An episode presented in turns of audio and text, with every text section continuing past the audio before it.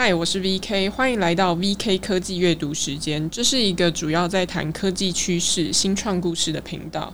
每周三中午十二点固定在 YouTube 上直播，节目后也会同步发布在各大 Podcast 平台。Hello，Hello，hello, 大家好，我是 VK，欢迎来到 VK 科技阅读时间。今天呢，我们要来聊聊的主题是美国科技类的 Podcast Acquire。那 Acquire 是我自己非常喜欢的一个一档 Podcast 节目。那今天要来聊聊的是他当初怎么会想要成立这一个 Podcast，跟他长期霸榜的秘诀是什么？那要开始就是进入正题之前啊，先来一些闲聊。就是其之前要开始录 Podcast 的时候，我一直以为这件事情很简单。就是我那时候就想说，就是有很多我已经有写很多内容了嘛，然后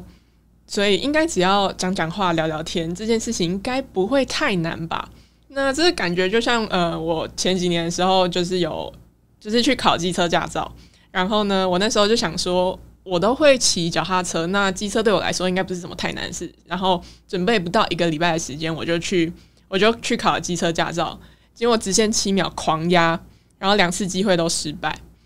所以后来又再花了几百块才考到第二次，呃，才去考第二次的机车驾照嘛，才考到。所以这个感觉跟录 Podcast 也蛮像的，就是开始录之前呢，我以为这件事情很简单，结果开始录了之后才发现，哎，这件事情蛮难的，因为有时候会忘词，然后有时候又会卡词。那书面文字把它硬转成口语的时候，又会变得很奇怪，因为有一些。有一些内容，它还是比较适合在呃电子报上面做阅读啊，或者是可能变成贴文的形式。所以在录 Podcast 的时候，还是要尽量口语一点。那或者是说，不可以距离麦克风太近啊，或者也不可以距离麦克风太远，因为这样声音会忽大忽小。反正总之，录完之后呢，通常都会有一整排的优化清单。那比如说，优化清单的内容就会是说啊，这个。下次要再记得讲慢一点啊，或者是有一些赘词要把它拿掉。那就像我今天早上的时候在听我自己的 podcast，那我就会我就会一直听到很多赘词，比如说那或者是其实等等这些，那就会一直要提醒自己说，下次录 podcast 的时候要把这些东西给拿掉。那除了就是这样子帮自己复盘之外啊，那另外一个就是我也蛮想要。了解一下其他人是怎么做 podcast 的，那他们怎么准备，怎么去思考自己的节目要讲一些什么，或者是要怎么样去呈现出一个有观点的内容。那所以我就决定来跟这一些我很喜欢的 podcast 节目，跟他们偷学一些眉眉角角啊，或者是呃不错的想法。那一直在我研究清单当中的啊，就是美国科技类的 podcast Acquired。那如果有，如果对于科技类 podcast 比较熟悉的，可能或多或少都有听过 Acquire 这一档节目。那还是稍微介绍一下说，Acquire 这一个节目呢，他们通常都会用三到四个小时去录一集大家蛮熟悉的企业，比如说台积电、L V N H 跟 NVIDIA，还有 Tesla 跟 Nike。那虽然节目很长，就是每一集都超过三到四个小时嘛。但是他们都会用说故事的方式去聊一间企业的成立背景，还有成长故事，跟过往他们面对哪一些争议。呃，会特别挑 Acquire 呢，有几个原因。除了我自己很喜欢之外，还有一个是我真的很想要知道他们到底怎么做的。最近就是在写电子报的时候，写到了泰勒斯跟美国科技分析师 Ben Thompson。那他们之前 Acquire 都有。Acquire 有做一集泰勒斯的介绍，然后 Acquire 也有跟 Ben Thompson 做一个专访，还是觉得他们很厉害，就是可以怎么在这么短的时间内看这么多的资料，然后还把它整理出一个很有架构的资讯。那而且超级不夸张哦，就是他们每一集的 Podcast 都会附上参考资料，然后你点那个参考资料连接是一份 Google Doc，那 Google Doc。里面就会有超过三页的内容，全部都是连接。那他们之前都会说，这些连接啊，不代表还不是全部他们所看过的内容。所以，我就想说，他们平常到底是看了多少内容，然后才可以这样子产生，才可以生出这么多呃三小时、四小时的很精华的 podcast 节目给大家。那目前呢，Acquire 每一个月大概会有三十万的收听量，那它也是 Apple Podcast 科技类节目的榜首。我觉得最厉害的是，他们自己有分享过，说他们的节，他们的节目很长尾。长尾到他们每一年的听众人数是以两倍的数量在成长的，而且他们就是是截取一百八十天的下载量，就是他就说他们会截取这么长的时间，是因为这一百八十天之内都还有人在下载。那所以呢，今天要来聊的主题就是成立七年美国科技类 Podcast Acquire，它的成立背景还有长期霸榜的秘诀是什么？那要了解 Acquire 呢，就必须要先来认识一下他们怎么会想要做这一档节目。在研究，就是看了他们很多专访资料啊，跟一些他们的他们的一些成长背景，才发现他们在二零一五年的时候已经开始做这件事情了。那这个节目呢，有两个主持人，一个是 Ben，一个是 David。那他们都在创投圈工作。Acquire 是他们正职之外。开启的一个计划，那他们是希望是说这件事情是可以比较好玩，然后可以一起学习的，所以他他们在认识不到一年的时候就决定做这件事情。那真正开启他们的契机做 Acquire 呢，是 Ben 当时给 David 看了一份表格，那这个表格里面呢有有各式的文章，然后有 Podcast 跟应用程式，这一些东西是 Ben 想要做的事情。那 David 就跟 Ben 说：“如果你想要做 Podcast，那我愿意加入。”这个就蛮有趣的，是说他们对于 Podcast 一开始没有太多的想法，他们的想法蛮单纯的，就是说想要有有正职，就是在正职之外呢，他们有一些时间可以一起学习，然后从做这件事情当中找到乐趣，那可以一起成长。所以说，他们真的想要靠 Acquire 变红，或者是赚到很多钱吗？我我不这么觉得，这个算是他们的初衷啦。那有了时间，也有了共同主持人呢，接下来就要想这个节目要讲什么。那当时他们就想了。节目的几个主轴，第一个主轴呢是说可以去谈那一些第二条业务线更赚钱的公司，比如说亚马逊的 AWS。那 AWS 基本上就是亚马逊的印钞机嘛。啊，第二个呢就是说可以去分析那一些很著名的收购案。结果讨论了一轮下来呢，他们都觉得第一个想法就是去讨论那个第二条业务线更赚钱的公司，这些这个想法太糟了，所以他们决定最后。分享著名的收购案，所以在二零一五年的时候啊，他们第一集就谈了皮克斯，因为迪士尼在呃，迪士尼当年收购了皮克斯嘛，当时收购了皮克斯，然后，所以这也就是为什么他们要把这个节目叫做 Acquired 收购，就是他们都在谈收购案这件事情。可是你有发现吗？刚刚我前面介绍的啊，都没有特别提到。收购案这一个关键字，他们著名的收购案，就是因为我前面不是都是提到说，呃，他们是做三到四个小时，然后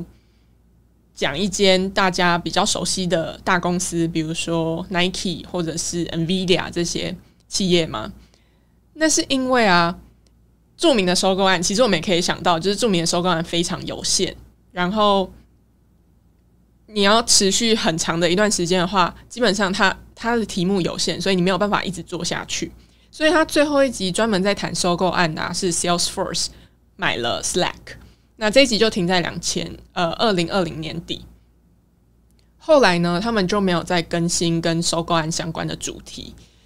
因为也蛮能理解，因为你刚刚前面提到呃这一件事情是很有这一个题目是很有限的嘛。那他们从二零一五年底到二零二零五年的时间，如果一个月谈一集，那这样就有六十集，有六十个收购案，总是会谈完这些收购案的。那所以他们近几年呢，也开始调整了节目的主轴，那把节目变成大家现在比较熟悉的样子，也就是去讲一些比较为人熟知的企业啊，跟它背后的成立故事，跟他们有一些呃争议事件是什么。那同时呢，他们也开了一条新的产品线，叫 ACQ Two。那这个呢，就是每一个月都会固定跟创办人、投资人进行一到两个小时的访谈。这边蛮特别的是，他们都会飞到当地去跟这些创办人啊，或是投资人一对一的访谈。那也会把它拍成 YouTube 的影片，上传在 YouTube 上面。那主要去聊什么呢？聊他们在过去经验当中学到的教训啊，还有一些经营公司的细节。这些东西是比较不会在我们刚刚提到的。就是 Acquire 的主题节目上面提到的事情，在过去呢，就有 Spotify 的共同创办人 Daniel Ek 跟 Zoom 的执行长啊，还有 Uber 执行长，以及刚刚前面提到的 Ben Thompson 都有在这个节目上面出现过。那聊完了他们为什么会想要做 Acquire 之后呢，我就很想要知道他们的霸榜秘诀是什么？为什么可以成立了七点五年？然后，然后可以这样子一直红到现在，而且他们讲的议题都比较是小众，然后又很深度的内容。总归一句呢，就是我觉得可以总结成一个概念，就是他们他们都在做一些大家不想要做的事情。他们在专访当中就提到说，他们每一集的准备时间，我们看到是三到四个小时嘛，他们每一集的准备时间大概是六十个小时。那在更就是在前一年的话，应该是一百个小时。现在六十个小时是比较刚好，他们两个都可以负荷的状态。那在这么多准备时间里面，他们都都在都在做一些什么事情呢？这个就是秘诀啦。Ben 就说了，Acquire 有机会在全球被看见，是因为大家不读书。那我们只是去读书，然后告诉大家。我觉得这句话蛮蛮就是。有一种被敲醒的感觉，呃，因为读书这件事情，它本身换肉率就没有那么，就是你要把它，你要读了，你要花很久时间读，然后把它可能写成文字，或者是变成 podcast 这件事情，它的效益可能没有这么大，所以大家可能不会想要做这件事情，但是他们就愿意去做这样的事，而且呢，他们会去看关于那一间公司的书，不止一本。可能同时间会有三四本啊，四五本这样子在不断进行。除了书之外呢，他们其实还会去看很多资料，比如说在那些参考资料当中啊，会有维基百科，或者是主流媒体的报道，还有采访等等的。跟 YouTube 跟 YouTube 的一些内容。嗯、呃，刚刚看到聊天室换肉率好直接，对啊，就是换肉。嗯、呃，这些知识或是资讯要把它要把它内化成另外一种形式的时候，我自己都觉得还蛮不容易的。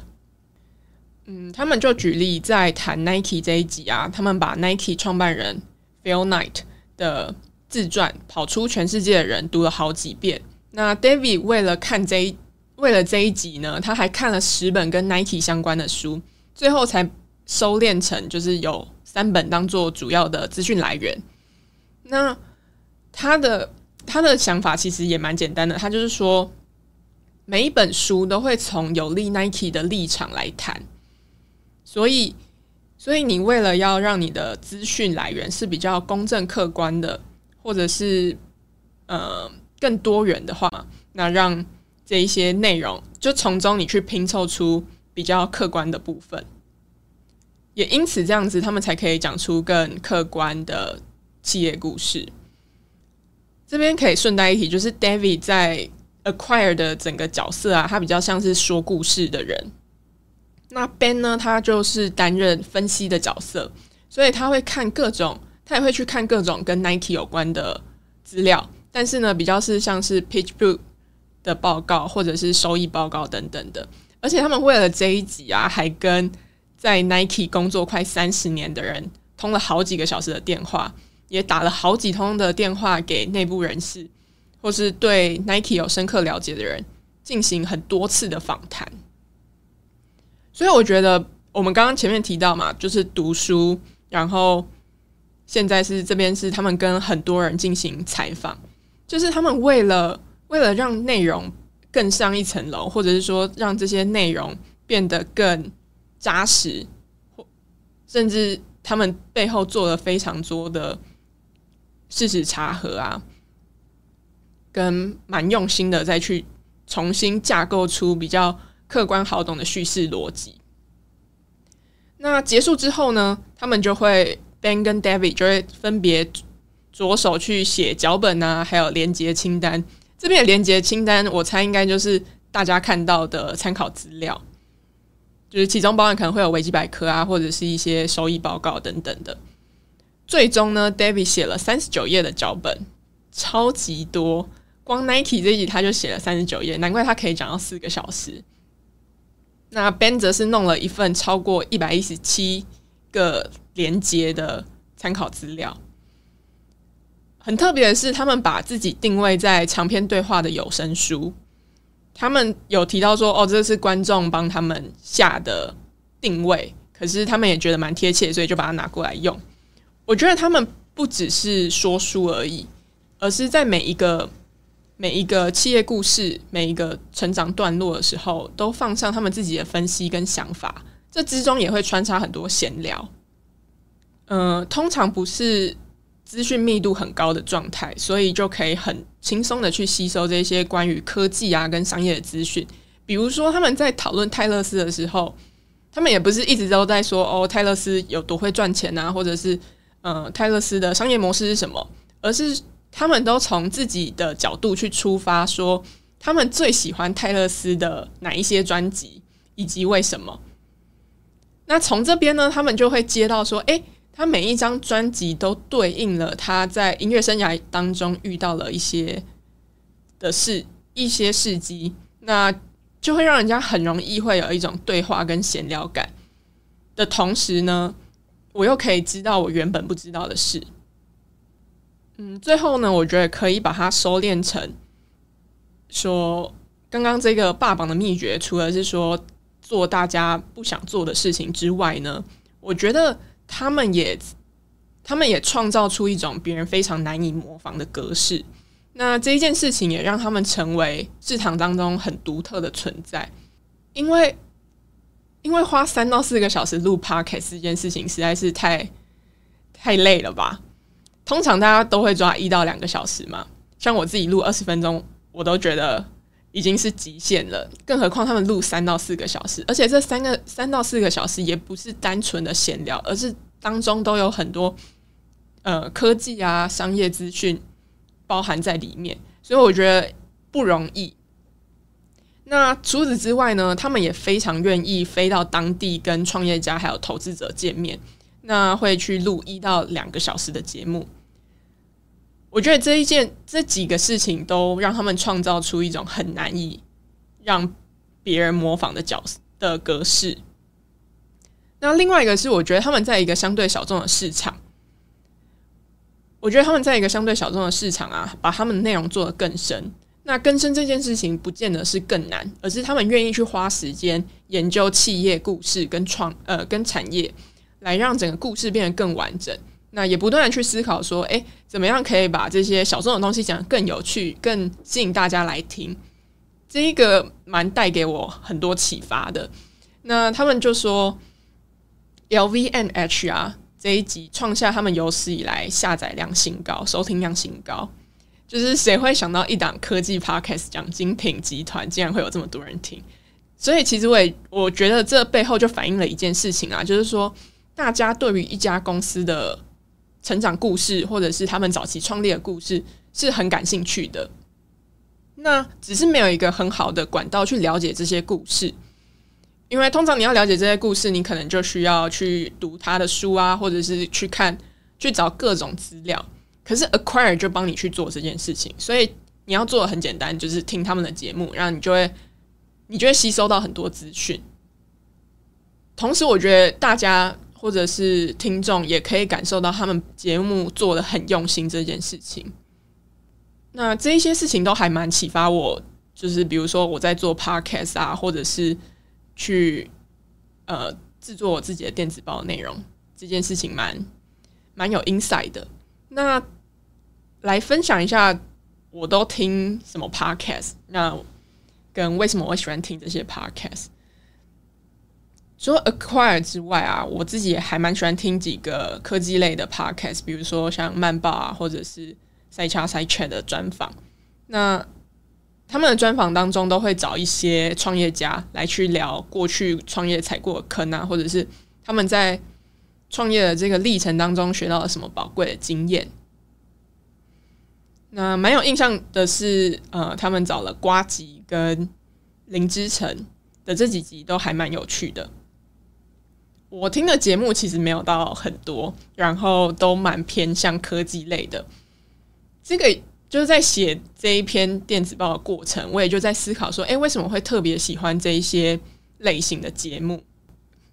？M 观点当然也有看呢、，M 观点是看看电子报。那 Acquire 在专访当中就讲了一句话，我觉得还蛮喜欢的，可以分享给大家。他们说，要了解一间企业过往的故事啊，对于现在这间企业为何会开展这样的策略，有一定程度的连接。对我来说，就是看懂，就是把一些本来看不懂的事情，比如说科技跟商业的内容，或者是新创，看懂这些事情，然后把它串起来。这这个过程很有趣，而且就会发现说，哦，会有这样的转变，是因为可能以前的策略这样做啊，或者是说，呃，背后有一些什么样的原因？比如说，像上一集在串流音乐的时候有提到，Apple 是最早期开始将音乐数位化的科技公司，那是因为当时的盗版音乐很盛行，然后他们想要想一些方式来杜绝盗版音乐，所以他就推出了 iTunes Store，去采取单曲贩售的模式等等的。也会让我知道说，哦，原来原来 Apple 很早就在做这件事情。那不只是有 Spotify，而且呢，对我来说，我觉得从我觉得去听这些 Podcast 也可以，呃，更多带给我的是找到一个值得复制的构想。比如说，之前为了写泰勒斯，那去听 Acquire 的介绍嘛，那 Acquire 就有提到说，他之前很不爽。Apple 提供用户三个月免费音乐，那这段时间呢，如果如果是一个免费用户，然后我听了泰勒斯的歌，那这个我听的量呢，或者其他人听的量，这一个部分是不会分给创作者的，也就是代表泰勒斯没有办法在这一段时间拿到钱，其他歌手也是。当时泰勒斯就说他要下架他的专辑在 Apple Music 上面。结果呢，二十四小时之内，苹果就调整了他们的政策。他们当时下一个结论就说，能够让苹果这样做的，也就只有泰勒斯了。对我来说，这边的启发就是，他一直在捍卫自己的权益，他也知道自己的筹码，他可以去帮自己谈到一个更好的 deal。某种程度，他的例子就会给我蛮多勇气去做，我觉得认为是对的事情。那最后的最后呢，因为写了这一个，写了这一这一集的内容啊，也来稍微分享一下我最近录制 Podcast 的心得好了。虽然明明录制才不到五集，然后就要开始分享心得，但我大概练了两个月，那这一阵子都在练习怎么样讲话，怎么样把 Podcast 录好，就突然发现这是一个蛮认识自己的过程，因为过去以来我都是比较擅长写作。那可能过去三到四年的时间，就只要想着怎么把内容写得更好，用字更精炼，那把把一些呃比较难懂的概念讲通顺，这样就好了。那就诚如刚刚开场所说啊，因为我一直以为要把写作的东西转成声音这件事情蛮简单的，但实际上做了之后才发现，它需要的能力完全不一样。也就是从零开始练习这件事情，那一开始就会碰到蛮多的挫折，比如说讲一讲卡词，然后你就很想要把这一段剪掉，那可是你就会你就会一直卡在里面，就是啊、我我讲一讲剪掉，讲一讲剪掉，那你永远都录不完。所以我觉得这一段时间就是蛮让我去看到说，哦，自己表现不完美这件事情也没有关系。像前几天我看完刚看完 Barbie，那里面就有提到类似的事情，就是说你可以允许自己表现不完美。我觉得只有一旦